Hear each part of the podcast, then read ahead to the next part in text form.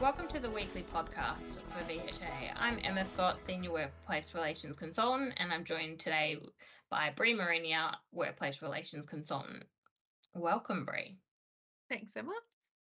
So it's been a while since we've done a podcast, but I think you will remember the standard approach to how we start it is we've got a clue that we're sharing on screen. Can you describe it to those who are listening?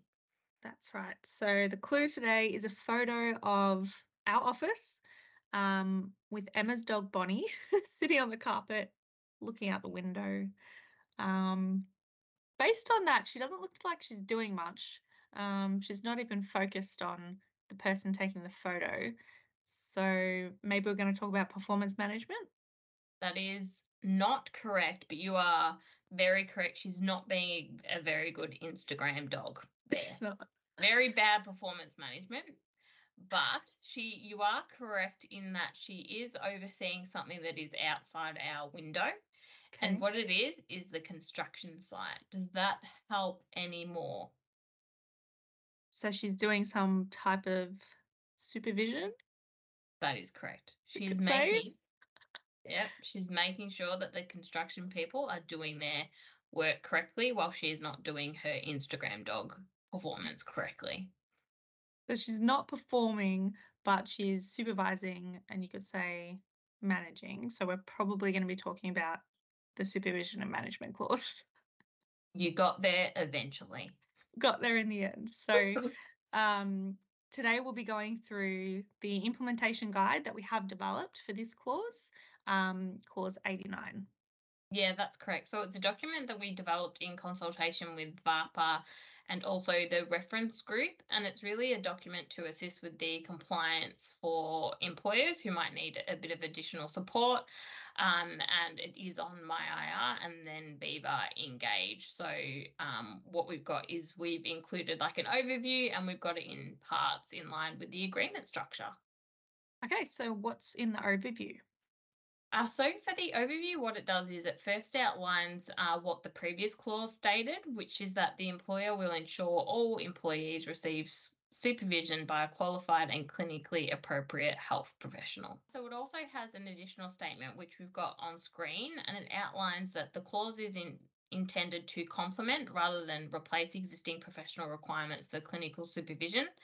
These include, but are not limited to, where professions have specific requirements set by the relevant board of the Australian Health Practitioner Registration Agency, uh, also known as AHPRA, or any other relevant professional body or association, and um, professions that support graduate entry allied health intern positions that have specific requirements for clinical supervision and assessment prior to achieve, achieving independent practice.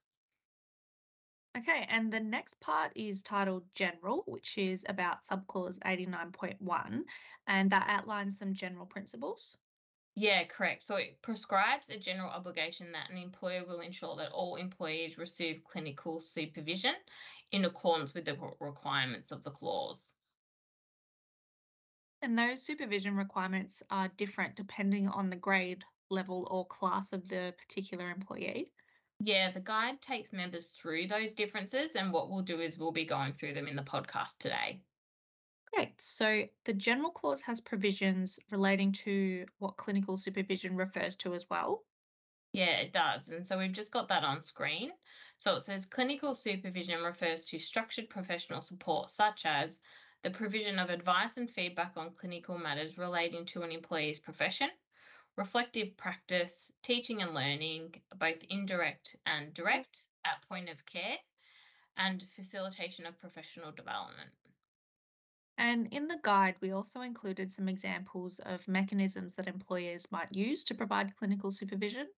Yeah, so what we've done is we've added some examples of what commonly occurs for clinical supervision. So we've got them just shown on screen internally or externally. Uh, for example, provided by an external provider, professional body slash association, another health service, or through a networking group.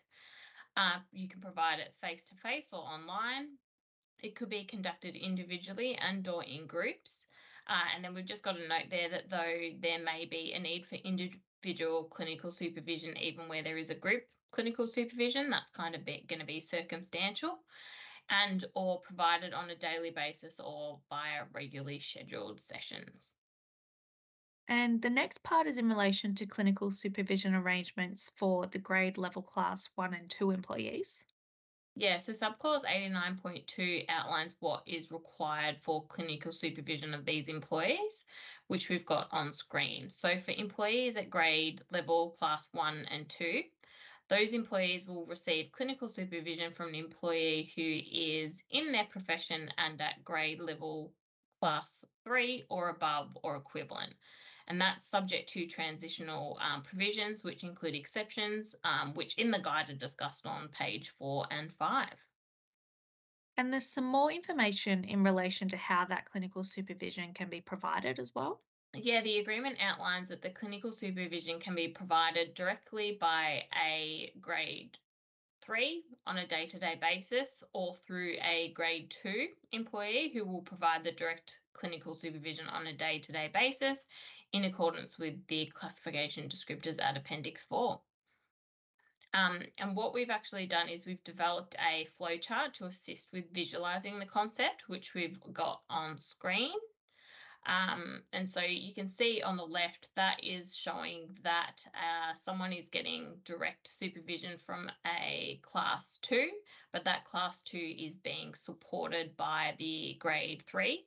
So essentially in that first one on the left, the grade three is providing indirect supervision to the grade one through the grade two. Or you might have an example where the grade three is actually providing that direct uh, line supervision to the grade one, which is that example on the right. Great. And the implementation of the clinical supervision arrangements were subject to transitional arrangements. Yeah, that's correct. And it really depends on what the employer's uh, circumstance is as to what um, should have occurred. So some of the transitional arrangements have actually already ended. We did send out a bulletin, Bulletin 2891, um, about one month ahead of time, just to remind health services of that. And to assist employers with compliance, we've outlined a decision flow chart that allows employers to more easily determine what they are to do. Yeah, so it's on page four. It's actually quite big, so we can't show it on screen. But what we'll do is we'll take our members through those questions. So the first question is, um, if I was a health service, how do I implement clinical supervision arrangements for the grade one and two employees? So once you get to that question, you also need to ask yourself another question, and that is, um, is the grade one or two employee being clinically supervised either directly or indirectly through a grade two by grade three or above or equivalent in their profession? So if the answer is yes, those clinical arrangements for the supervision must be maintained, and that's because you're essentially already meeting the uh, principles of the clause. But what happens if the answer is no? So the next question is, uh, does our health service have the resources that could ensure the grade one or grade two receive clinical supervision either directly or indirectly through a grade two by a grade three or above or equivalent in their profession. So that's centered around do you have the resources to be able to provide that supervision?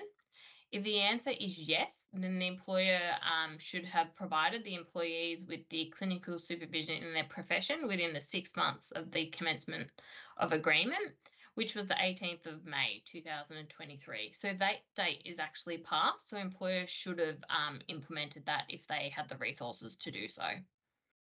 And what happens if the answer is no, so that they don't have the resources? So then what the agreement outlines is that the employer will implement such supervision when it is reasonably practicable to do so. So in the meantime, um, what they have to do is that during the time it takes the employee to allocate these resources to meet that clinical supervision requirement, the employer will ensure employees receive clinical supervision from a qualified and clinically appropriate allied health professional. And allied health professional is highlighted in red text in the guide. Is there any reason for this? Yeah, so there's a specific definition at subclause 89.6 that applies throughout the supervision and management clause when it says allied health professional. which we've got on screen. So allied health professional means an employee working in a profession covered by the agreement, which we have listed on page one of the guide, and obviously it's listed in the agreement itself. But it also includes a dietitian, an audiologist, or a psychologist. And there's also a reference to the Allied Health Professionals Research and Practice Centre, however that's titled.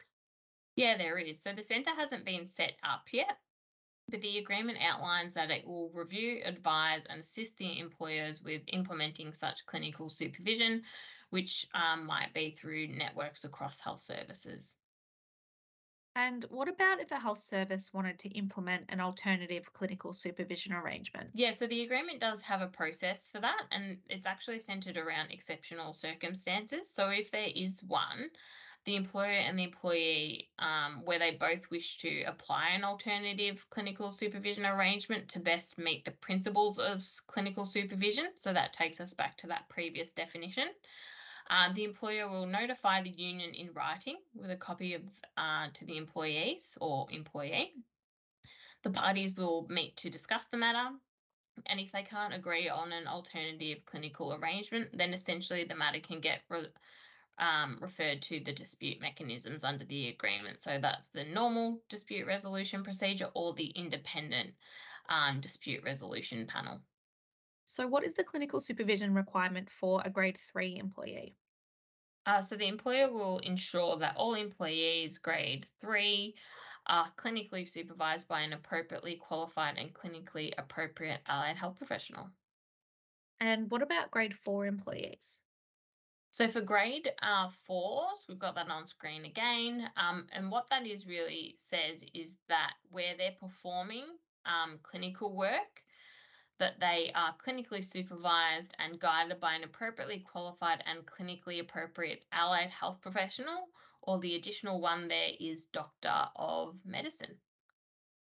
So, if the grade four and above isn't doing any clinical work, the requirements of the clause don't apply? That's correct.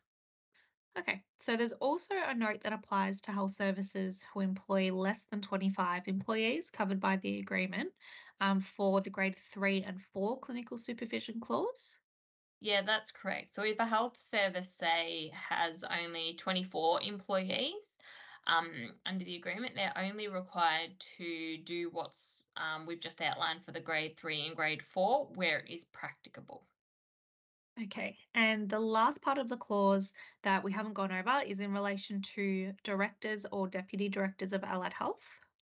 Yeah, so subclause 89.5 starts off with a general statement, and that's really around the employer um, recognises the importance of allied health and allied health professionals to it and its patients, and the importance of having allied health professionals in senior management roles.